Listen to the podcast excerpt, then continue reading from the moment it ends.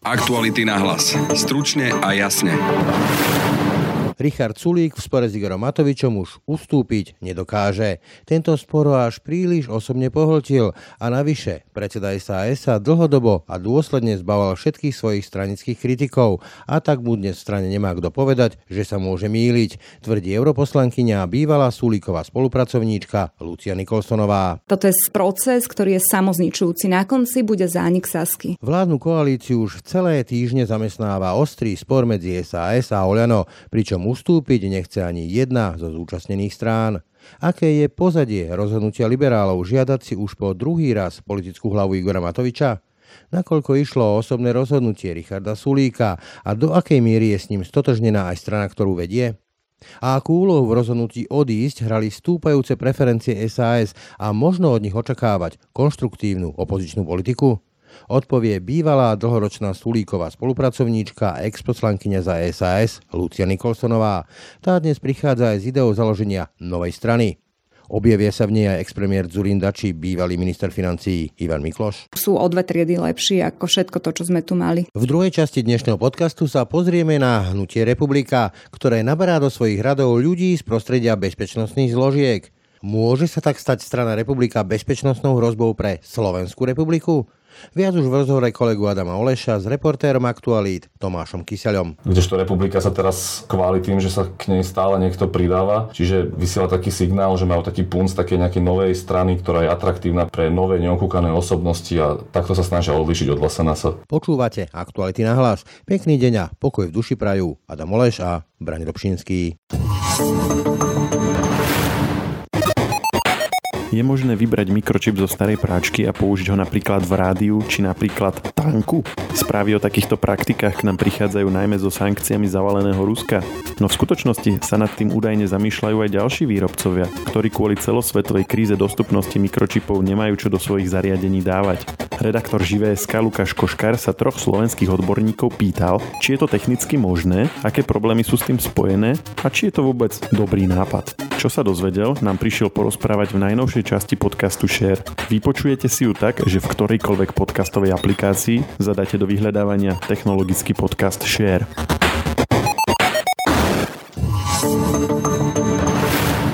Slovensko je v koaličnej kríze, presnejšie v kríze je e, vládna koalícia, dnes už trojkoalícia, pretože SAS koaličnú zmluvu vypovedalo a čaká sa na to, čo urobí Richard Sulík a čo urobí Igor Matovič. Zároveň sa objavujú aj hlasy, že Slovensko potrebuje nejakú novú politickú stranu, konkrétne od e, europoslankyne Lucie Nikolsonovej, ktoré teraz vítam v štúdiu. Dobrý deň. Dobrý deň, ďakujem za pozvanie. Takže začal by som e, priamo u tej koaličnej krízy, krátkým citátom. Stačí, aby jeden jeden človek urobil krok späť a Slovensko nebude vystavené chaosu. To sú slova Igora Matoviča z piatka z hotela Bôrik z toho rokovania.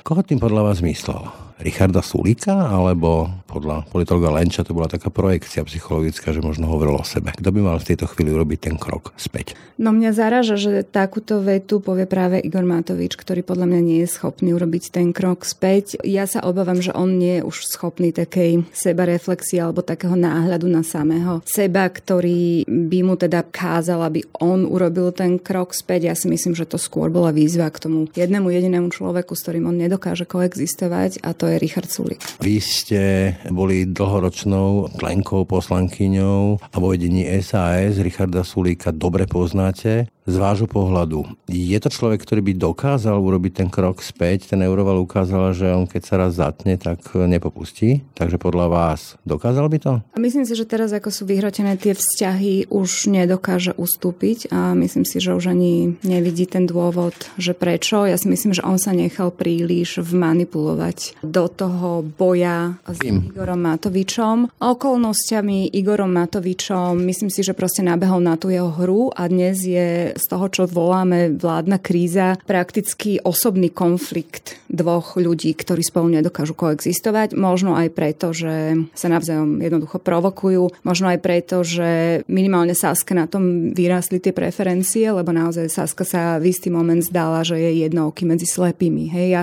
ešte kým som bola v Saske, tak som teraz nazvala, že Saska svieti v tej vláde ako diamant. Teraz by som to už asi úplne takto neštilizovala, ale mám pocit, že kvôli tomu, aký sú tam ľudia katastrofálni, podľa mňa úplne pod úroveň, tak kvôli tomu tá Saska naozaj z toho vychádza ako ten jeden okým medzi slepými a istý moment naozaj naberala tie preferencie aj kvôli tomu konfliktu s Matovičom. Nakoľko dá Richard Sulik na preferencie? Viem, že niektorí lídry sú posadnutí tými preferenciami, niektorí menej, ako je to Sulika. Pomerne dosť, podľa mňa. On vôbec ako... Excelový človek, on verí tým tabulka. Presne tak. Pre Sasku je to veľmi dôležité. Ona ma dnes som akurát pozerala nejaký prieskum, neviem, či to bol ako alebo Focus a myslím, že cez 12% mala Saska, čo pre Sasku sú relatívne dobré čísla. Ako boli časy, keď mala aj 17-18%, ale v tých voľbách proste to vždy nejako kleslo. Dobre, ale ja si ešte pamätám časy, keď Richard Sulik e, víťazoslavne rúbal šampanské šablou a skončil proste s obviazanou lúkou a figou borovou. Tam ide aj o koaličný potenciál a povedzme, že keď sa predá obraz, že povalil tretiu vládu, ako to intenzívne masíruje verejnú mienku Olano, tak to zúžuje ten koaličný potenciál. Ja si myslím, že celkovo má Saska veľmi zúžený ten koaličný potenciál, pretože ja si myslím, že oni ako keby nemajú dlhodobý plán, že oni vyšli s tým uznesením z Republikovej rady, že teda Matovič musí ísť dolu alebo odchádzame my. Nenechali si ten manevrovací priestor, nenechali ho ani Eduardovi Hegerovi, ktorý akože je veľmi slabý premiér, je prakticky premiér na papieri iba. Ale urobili podľa mňa v tomto chybu, lebo nemal zodpovedaných x otázok, akože čo potom, hej? Že teraz napríklad kto zahlasuje za to skrátenie volebného obdobia. Keď sa nezahlasuje, keď nepôjdu do rýchlo do predčasných volieb, Saska nevydrží jej proste, nevydrží jej tie preferencie, lebo SAS bola zaujímavá, keď bola opozícia v koalícii, teraz bude opozícia v opozícii, to znamená tam ako keby zanikne ten ich hlas, pretože budú unisono kričať to, čo kričí Fico, čo kričí hlas. Akože... A vieš, akože aj um, tá technika, ale ako na to išli, na to uznesenie, tam bola v podstate jediná podmienka, nemalo sa o čom vyjednávať, tam buď alebo, nebolo tam, že prípadne ani nejaká ponúknutá možnosť, že odíde aj Richard Sulík, že všetci lídry z rúšky dole, že z vlády aj vrátane Remišovej, že nič. Áno, toto som e, ja očakávala, preto hovorím, že oni sami sebe vlastne podľa mňa veľmi uškodili, keď nechali ten manevrovací priestor nielen pre toho Hegera, ale sami pre seba, pretože tam nemalo dôjsť k naplneniu akej podmienky, tam iná podmienka okrem toho Matoviča nebola. Ja som čakala, že sa a na tomto je najlepšie vidieť, že je to osobný konflikt Sulik versus Matovič, hej, že... Trošku to podkopáva tú teóriu o tom diamante, lebo toto není od dlhoročného politika. Richard Sulik je už starý politik, i keď išiel do politiky, že bude nový politik, už je starý. Toto nie je veľmi akože scenár na tri ťahy. No, v tomto ma Richard Sulik prekvapil, pretože ja som ho naozaj poznala ako človeka, ktorý myslí dopredu a nekoná zbrklo. Ja preto hovorím, že ja si myslím, že on sa tak nechal vtiahnuť do toho osobného boja, ktorý sa dlho odohrával v tej Matovičovej hlave a proste... Podľa vás, že preuším, to bolo také, že až emotívne rozhodnutie, niečo ako v manželstve, že jednoducho, že už stačí, už s tebou nemôžem proste dýchať jeden vzduch, buch do stola? Áno, bolo to emotívne rozhodnutie. Rácio to mal naozaj iba v tom a tam vidím úplne ten rukopis toho ríša, že na jednej sa strane sa pozerá proste na tú svoju manželku Igora Matoviča, na ktorú sa už nemôže ani ráno pozrieť a večer sa k nej vrátiť. A na druhej strane videl proste tie ako keby rastúce preferencie a povedal si, že tak teraz je ten moment, ale nemyslel proste dopredu. A toto bude veľmi ťažké a zaťažkávajúca skúška proste pre Sasku, pretože stiahne sa do opozície a podľa mňa tam splíne. Ja si myslím, že tie preferencie pôjdu dolu, pretože naozaj neviem, že kedy je možné očakávať tie voľby, či už predčasné, alebo teda normálne vieme kedy, ale predčasné ťažko povedať, hej. Keď hovoríme o zlom manželstve, tak prvé, čo mi napadne je Milenka samozrejme. Kto je tou Richardovou Sulíkovou Milenkou? Lebo teraz sa objavili také špekulácie, že sú ja nejaké rokovačky, Sulik to poprel. A na druhej strane, ako nie je tam jasné vymedzenie sa voči republike, sú tam aj potvorené dvierka k hlasu, však e, bratislavský župan Droba má mať tichú podporu hlasu, čo sú teda diametrálne hodnotovo odlišné strany. Toto vnímate ako? Na toto vám momentálne neviem odpovedať, čokoľvek by som povedala, by boli len špekulácie, pretože nie som v tej saske, nemám tie informácie z prvej ruky. No, to čítam. No, čítam to tak, že tak ako ste povedali, že tá saska môže mať preferencie, aké chce. On ona jednoducho nebude tou stranou, ktorá bude skladať tú vládu. Ona sa niekam akože musí proste prichlipnúť k niekomu. A na jednej strane akože návrat Golano podľa mňa nehrozí, Smerodina nehrozí, za ľudí neexistujú. Hlas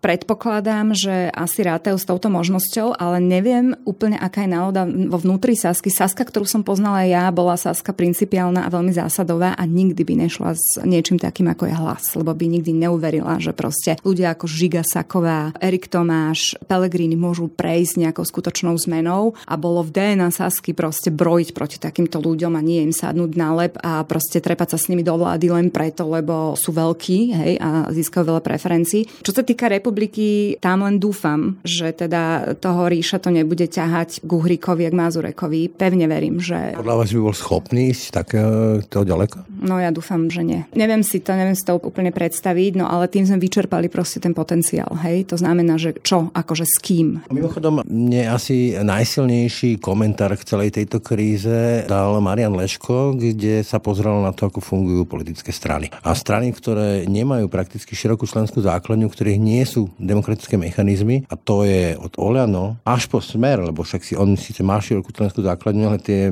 mechanizmy rozhodovacie má v rukách Robert Fico, až po SAS, ktorá tiež nemá veľkú členskú základňu, majú veľmi exkluzívnu. Neviem, ako by oni potom mohli miešať demokracii, demokraticky demokratické karty, keď oni sami nemajú tú demokraciu vnútri.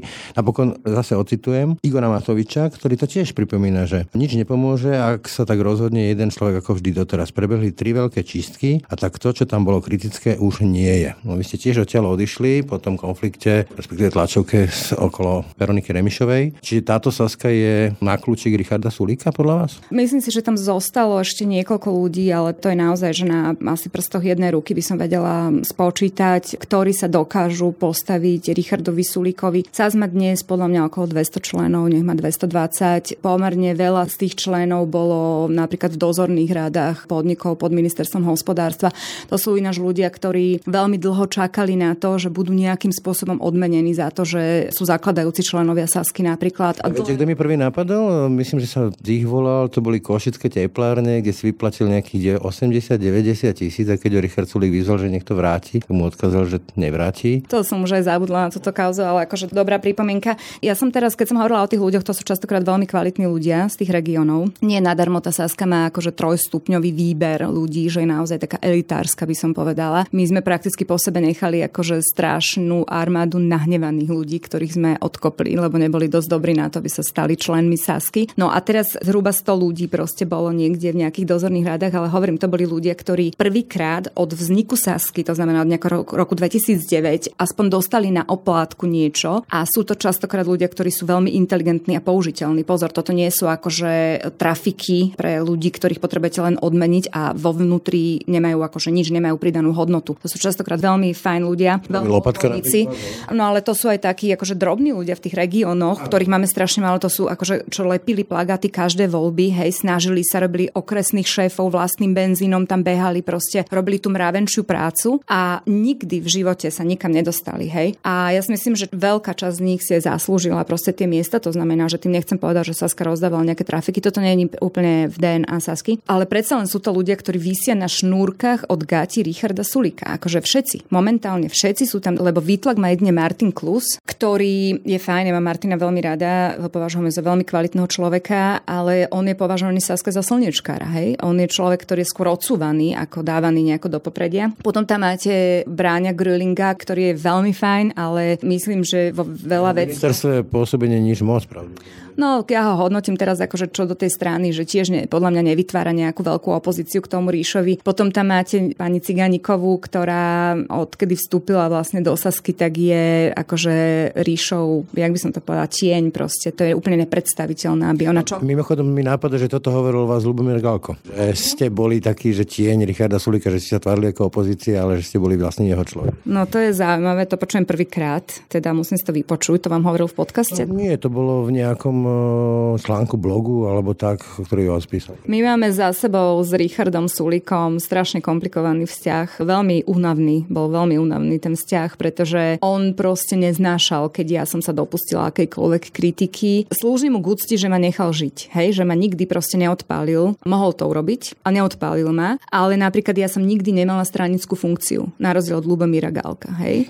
Ja som mala vždy výtlak dvojky, že v každých voľbách som vlastne sa prekruškovala na druhé miesto za Richarda Sulika, ale mňa vždy odstavili, ale neodstavoval ma Ríšo Sulik, odstavoval ma Galko a spol. Hej? Galko. Necháme teraz Luba Galka, ale nie je to vôbec zaujímavá postava, tak ako nebolo zaujímavé jeho ministrovanie. Zostanem u tej Sasky a u tej kritiky Mariana Leška. Teraz už ste mimo Sasky, odišli ste. Z vášho pohľadu je to v poriadku, ak naozaj sa tu vytvárajú strany, povedzme táto Saska, ktoré sú na kľúčik pre svojho predsedu, že je to vlastne fanklub svojho predsedu, prípadne ľudia, ktorí sú mu užitoční a nemusia čeliť povedzme masovej svojej členskej základni, ktorá povedzme zvráti, keď to vedenie sa utrhne, ako teraz v prípade čo Olano, že Igor Matovič bezprecedentná nedôvera ľudí, 89 či koľko percent je to, tak tá členská základňa, keď bola široká, povedala chlapče z hrušky dole, zvolíme si nové vedenie. Nebola to chyba aj v prípade Sasky? Je to obrovská chyba. Toto je proces, ktorý je samozničujúci. Na konci bude zánik Sasky, lebo Ríšo Sulík má... Nikto neveril tomu projektu Sasky, hej? Mysleli si, že proste to je rýchlo kvasná nejaká výťahová strana, vyťahne zo pár ľudí, ak a, čo to bolo, áno? áno.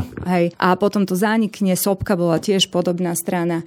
To bolo pre prezidentské ambície Rudolfa Áno, ale musím povedať, že ten Ríšo akože to udržal. Dnes je to Saska akože na politickej scéne 12 rokov a stále akože je nejakým hráčom. Lenže problém je, že on si tak odpálil akože všetkých svojich kritikov. On sa nás tak zbavil a teraz rátam akože do toho všetkých, aj toho Krajcera, aj Galka, aj proste neviem čo. A teraz nebudem riešiť, že koho k tomu, čo viedlo k tomu odchodu, ale proste vypratal sa ten priestor, že on strátil ten systém brzd a protivách úplne. Tam nemá kto povedať, že robíš chybu. Hej? Áno. A teraz sa vrátim k tým preferenciám zaujímavým Sasky, že Saska mala vždy, že, no vždy, takmer vždy, vysoké preferencie namerané pred tými voľbami a potom zrazu akože padla, hej, že vo voľbách, že ledva prešla, teraz v posledných voľbách ledva prešla, 6-0, neviem koľko sme mali. A drvivej väčšine prípadov to bol Richard Sulik, ktorý uletel, lebo on má taký ten pocit, že ide nám karta, hej, oni aj s Galkom ináč to, akože oni mali také, že sa takto buchali po ramene, že hej, že ide nám karta, že akože aký sme makači, frajeri, proste neviem čo. A teraz úplne uletel, hej, úplne uletel. A čo ho trochu držalo pri nejakej kontrole, proste urobil nejakú blbosť, hej, stretol sa s Kočnerom, niečo, proste niečo úplne mimo, čo s nikým sa nebavil, urobil proste nejakú hlúposť, povedal niečo, napríklad, že Rusko nie je bezpečnostná hrozba, zrúžme sankcie na Rusko, podobné veci. A kým tam bol silný ten hlas, ktorý ho akože držal nejako mantinely, tak to fungovalo.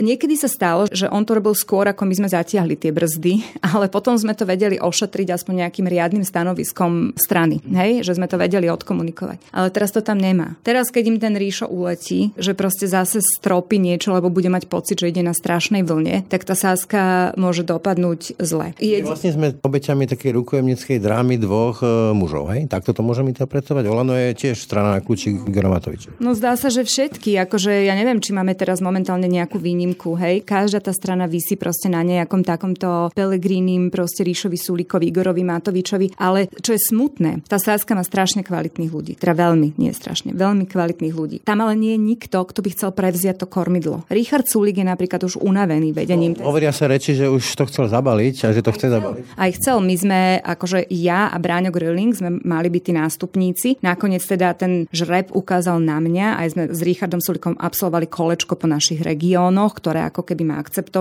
A v roku 2023 mierovou cestou som sa mala stať predsedničkou strany, čo samozrejme akože by bola vôbec sama o sebe veľmi ťažká úloha. Neviem, či by som vôbec na to mala. To je jedno. Bráňo to nechcel v tom čase. Bráňo Grilling odmietol to. Ale faktom je, že dnes ten Ríšo to nemá komu odovzdať tú stranu. A on by podľa mňa už aj chcel skončiť, lebo je pravda, že on povedal, že on nechce byť ten, ktorý akože nevie, kedy odísť, že ho vynesú proste nohami napred. Hej. On podľa mňa by to aj chcel niekomu odovzdať, čo sa mi javí, že je jeho akože sen, tak momentálne asi to odovzdať e, pani Cigánikovej, ale pokiaľ vidím ja do Sasky, tam je strašne proti tomu nastavená členská základňa. Neviem si predstaviť, že kde skončí vlastne tá Saska, nehovoriac už o tom, že ona je pomerne dosť personálne podvýživená. Že dnes tam máte naozaj veľmi málo mien. Kedy si sme mali veľa mien, ktoré proste mali výtlak, mali témy, akože naozaj, že boli viditeľnými tvárami. Dnes prakticky predsedničku poslaneckého klubu Sasky pozná koľko ľudí na Slovensku. Keď sa teda SAS ocitne v opozícii, tak tam bude niekoľko takých zásadných diliem. Od dilemy, že teda či zostreliť Igora Matoviča už ako opoziční poslanci, alebo nie, alebo by to bol kasus belli pre Olano, až po podporujem štátneho rozpočtu a tam nejde o ad hoc veci, tam ide o to, že budú musieť byť nejaké sociálne balíčky, nejaké zásadné opatrenia vzhľadom na to, čo sa na Slovensko valí na jeseň a v zime. Dokáže byť e,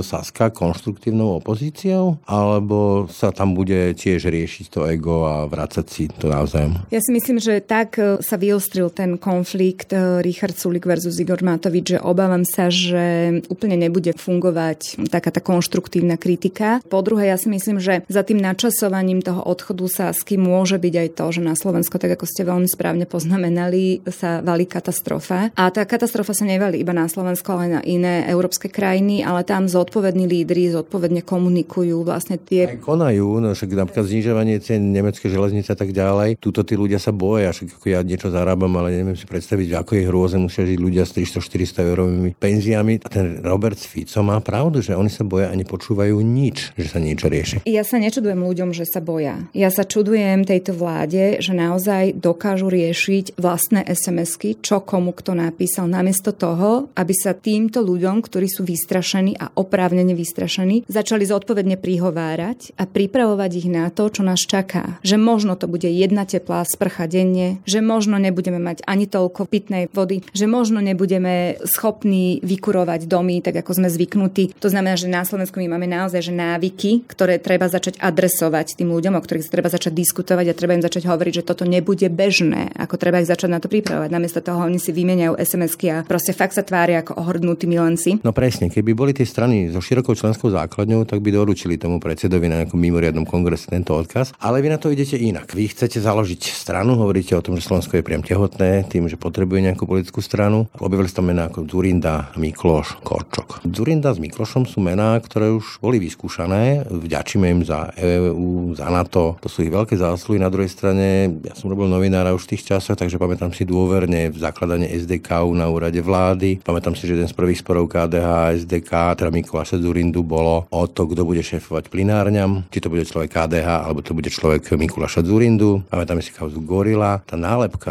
Mikuláša Zurindu ako človeka gorily je priam nezmazateľná medzi bežným ľuďom. Teraz nehovorím, či je to fér, nie je to fér, je to tak. Prečo podľa vás potrebuje Slovensko zachrániť práve týmito menami? Tam je niekoľko dôvodov. Akože veľmi dobre hovoríte samozrejme o tej gorile. Môj bývalý manžel Tom Nicholson teda napísal tú gorilu. Tomto má vo veľkej miere na svedomí aj nahnevaného Mikuláša Zurindu, ktorý proste to neúplne zvládal vtedy, keď Tom to písal a podobne. Ja si pamätám tie spisy, keď nám to pristalo vo obývačke. Akože, však som v tom prežila niekoľko rokov vlastne, hej, v tej gorile naozaj, lebo to bolo veľa spisov, mali sme to kade tade po dome a ja som to čítala, keď to ešte bola surovina a bolo to šokujúce. No a teraz, ja si myslím, že v tom je ako keby zúfalstvo toho, kam sa Slovensko dostalo. My sme neboli schopní sa dopracovať k iným menám lídrov, štátnikov, akokoľvek to chceme nazvať. Akože mnohí mali také ambície, preto tu máme pretlak politikov a nedostatok štátnikov, ale hej, možno je v tom presne tá pečať proste toho zúfalstva, že sme není schopní ničoho lepšieho len recyklovať mená, ktoré akože možno aj nie sú úplne ideálne. Chcete teda povedať, že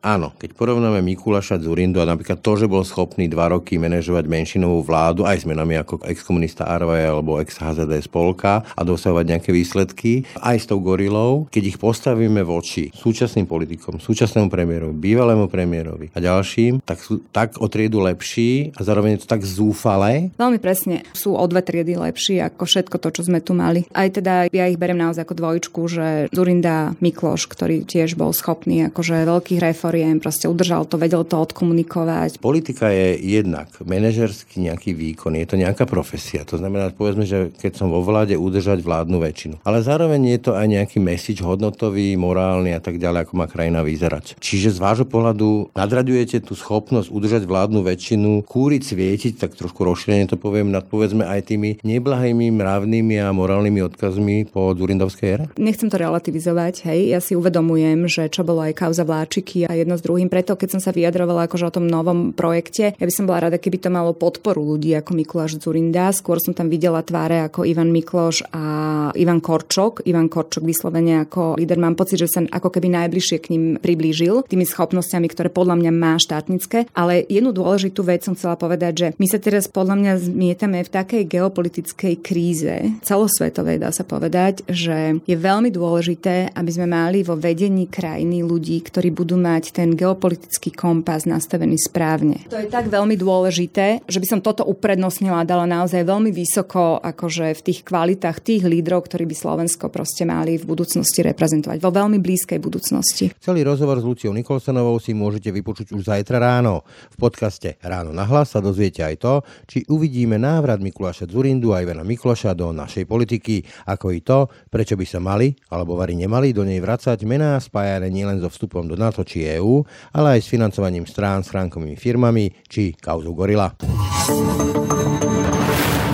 Hnutie Republika predstavilo nového člena Jana Rejdu. Ide o bývalého expolicajta, ktorý v minulosti šéfoval útvaru osobitného určenia. Do republiky, ktorej šéfuje Milan Uhrík, vstupuje čoraz viacej bývalých predstaviteľov bezpečnostných zložiek. O tejto téme sa budeme rozprávať s redaktorom aktuálny Tomášom Kyselom. Ahoj Tomáš. Ahoj. To je Jan Rejda, akú má minulosť tento expolicajt, ktorý je aj spájaný s kauzou Gorila. Tak áno, takže Jan Rejda, ako si už spomenul, je to policajt, ktorý pracoval dlhé roky v policajnom zbore na viacerých pozíciách a pomerne vysokých, dá sa povedať. V čase, keď sa odohrávala kauza Gorila, čo je povedzme okolo roku 2005-2006, tak pracoval na úrade boja proti korupcii Neskôr, keď už kauza Gorila vypukla a keď boli už na uliciach protesty verejnosti, tak šefoval tomu spomenutému útvaru osobitného určenia, teda tzv. kukláčom.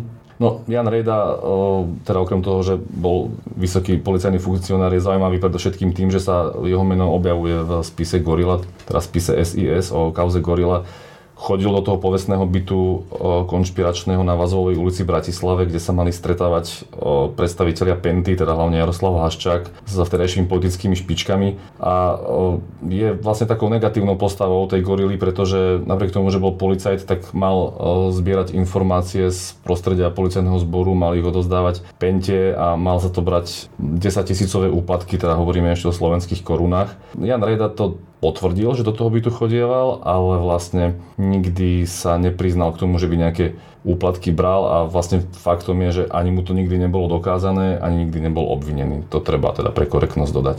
Jan Rejda ale nie je jediný, do republiky prichádzajú aj ďalší ľudia z bezpečnostných zložiek. Kto sú? Áno, tak v republike sa ich už v ostatnej dobe celkom nahromadilo. Jednou z takých tých výraznejších postav, ktorý je aj členom nejakého širšieho vedenia hnutia, je Jozef Viktorín, čo je vlastne už generál vo výslužbe bývalý vojak. Ale zaujímavé sú, zaujímaví sú aj ďalší dvaja páni, a to je Roman Hubert a Peter Pukan. Vlastne ide o bývalých e, vojenských tajných, pracovali vo vojenskej kontrarozviedke. E, zaujímavé je, že vlastne z tejto pozície, e, na ktorej boli, teda pracovali v kontrarozviedke, ich úlohou bolo bolo odhalovať okrem iného aj ruských špiónov, keďže vieme, že ruskí špioni na našom území teda pôsobili celkom hojne.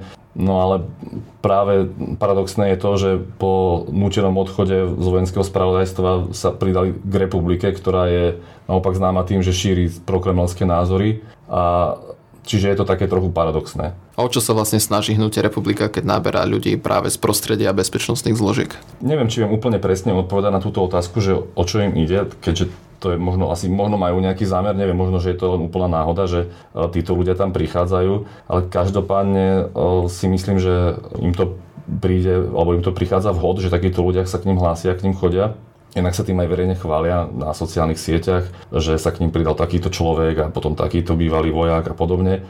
Hlavne môžu vysielať e, verejnosti nejaké signály, že majú v strane množstvo expertov a odborníkov na bezpečnosť, na obranu a tak ďalej Navyše tým, že predstavujú stále nové tváre, tak odlišujú sa tak trochu od LSNS, z ktorej vlastne zakladatelia republiky odišli. LSNS bola známa tým, že bola to skupina nejakých ľudí blízkych Marianovi Kotlebovi, ale v podstate od svojho vstupu do tej veľkej politiky v roku 2016 Kotlebovci nejakým spôsobom nepredstavovali nejaké, nejaké nové významné tváre alebo osobnosti v úvodzovkách. Skôr teda Kotlebu opúšťali nejakí ľudia, kdežto republika sa teraz chváli tým, že sa k nej stále niekto pridáva. Čiže podľa mňa sa tvária, vysiela taký signál, že majú taký punc také nejakej novej strany, ktorá je atraktívna pre, pre nové neokúkané osobnosti a takto sa snažia odlišiť od LSNS. Vidíme ešte nejaké ďalšie rozdiely medzi republikou a LSNS? Myslím si, že je ich tam viacej. Jeden taký podľa mňa, ktorý je celkom podstatný, je, že republika sa na rozdiel od LSNS snaží dištancovať od rôznych historických, ťažkých, kontroverzných tém Kotlebovci boli vlastne známi tým od počiatku, Marian Kotleba sa tým ani nikdy netajil, že e, obdivuje slovenský štát a Jozefa Tisa, poslanci LSNS v parlamente ešte aj v minulom volebnom období sa pravidelne chceli modlievať aj za Jozefa Tisa, minútu ticha chceli v parlamente a tak ďalej. Marian Kotleba na sviatok SMP vyvesil čiernu vlajku na župnom úrade ešte v čase, keď bol župan. Čiže otvárali tieto témy a robili to celkom otvorene, čím sa vlastne dostávali ale aj do takej izolácie politickej, pretože málo ktoré nejaké iné politické strany s nimi chceli mať niečo spoločné za takýchto okolností. A tak sa zdá, že teda republika sa vlastne poučila, aj sa snaží vyvarovať týchto chýb, ktoré robil Kotleba Konec koncov Milan Uhrik to hovoril už pri zakladaní svojho tohto nového hnutia, že ich cieľom je, aby neboli v takej izolácii, ako bola LSNS a tieto témy vôbec neotvárajú. Ospravedlnili sa za niektoré veci, teda konkrétne Milan Mazurek sa ospravedlnil vo forme videa, ktoré zverejnil na Facebooku za svoje excesy ešte z mladosti. Pamätáme si, keď ešte v roku 2015 počas protestu proti migrantom v Bratislave bol v tej skupinke ľudí, ktorá útočila verbálne, ale aj kameňmi na rodinu s deťmi Milan Mazurek tam vtedy na nich tiež pokrikoval, tak za to sa ospravedlnil a snažia sa vystupovať tak zmierlivejšie, nie tak, tak veľmi razantne alebo extrémne ako, ako LSNS. A darí sa im, aby neboli v tej izolácii? Má republika nejaký väčší potenciál koaličný ako napríklad LSNS, ktorú všetci odmietali? Vieme, že aj Robert Fico nevylúčil spoluprácu s republikou. Áno, no, no tiež dobrá otázka, ale asi ťažko povedať takto, že asi väčší potenciál ako LSNS podľa mňa republika určite má ale v podstate len preto, že ako si už spomenul, Robert Fico nevylúčil nejakú spoluprácu s republikou, ale na druhej strane Smer je asi jediný, kto tú spoluprácu takto otvorene nevylúčil, alebo kto by, kto by do tej spolupráce alebo nejakej prípadnej koalície s republikou išiel. Na druhej strane ale tiež platí teda aj to, že Smer s republikou zrejme vo voľbách e, neuhrajú taký výsledok, aby mohli spolu zložiť nejakú vládu. Teda aspoň si myslím, že to je málo pravdepodobné na základe aj prieskumov, ktoré dneska poznáme. A neviem si predstaviť úprimne, že kto iný by bol ochotný ísť e, do nejakej vlády s, s republikou, keďže predsa treba fakt povedať, že majú tam ľudí, ktorí už aj sú pravoplatne odsudení z extrémistických trestných činov. Teda určite treba spomenúť hlavne Milana Mazureka, Takže uh, asi, asi majú o niečo vyšší ten koaličný potenciál, ale, ale nemyslím si, ja osobne si nemyslím, že budú v nejakej ďalšej vláde. Takže nevidíš tam žiadnu ďalšiu stranu, ktorej by sa, ktorá by sa k nim pridala? Osobne si to neviem predstaviť, možno za nejakých okolností by to mohla byť Slovenská národná strana, aj keď ja teda pokiaľ viem, tak Andrej Danko má problém s týmito ľuďmi, takže neviem, myslím si, že skôr nie. To bol Tomáš Kysel, ďakujem za rozhovor. Ďakujem. Tak a to už je z dnešných aktualit na hlas skutočne všetko. Pekný deň a pokoj v duši prajú Adam Moleš a Brani Dobšinský. Aktuality na hlas. Stručne a jasne.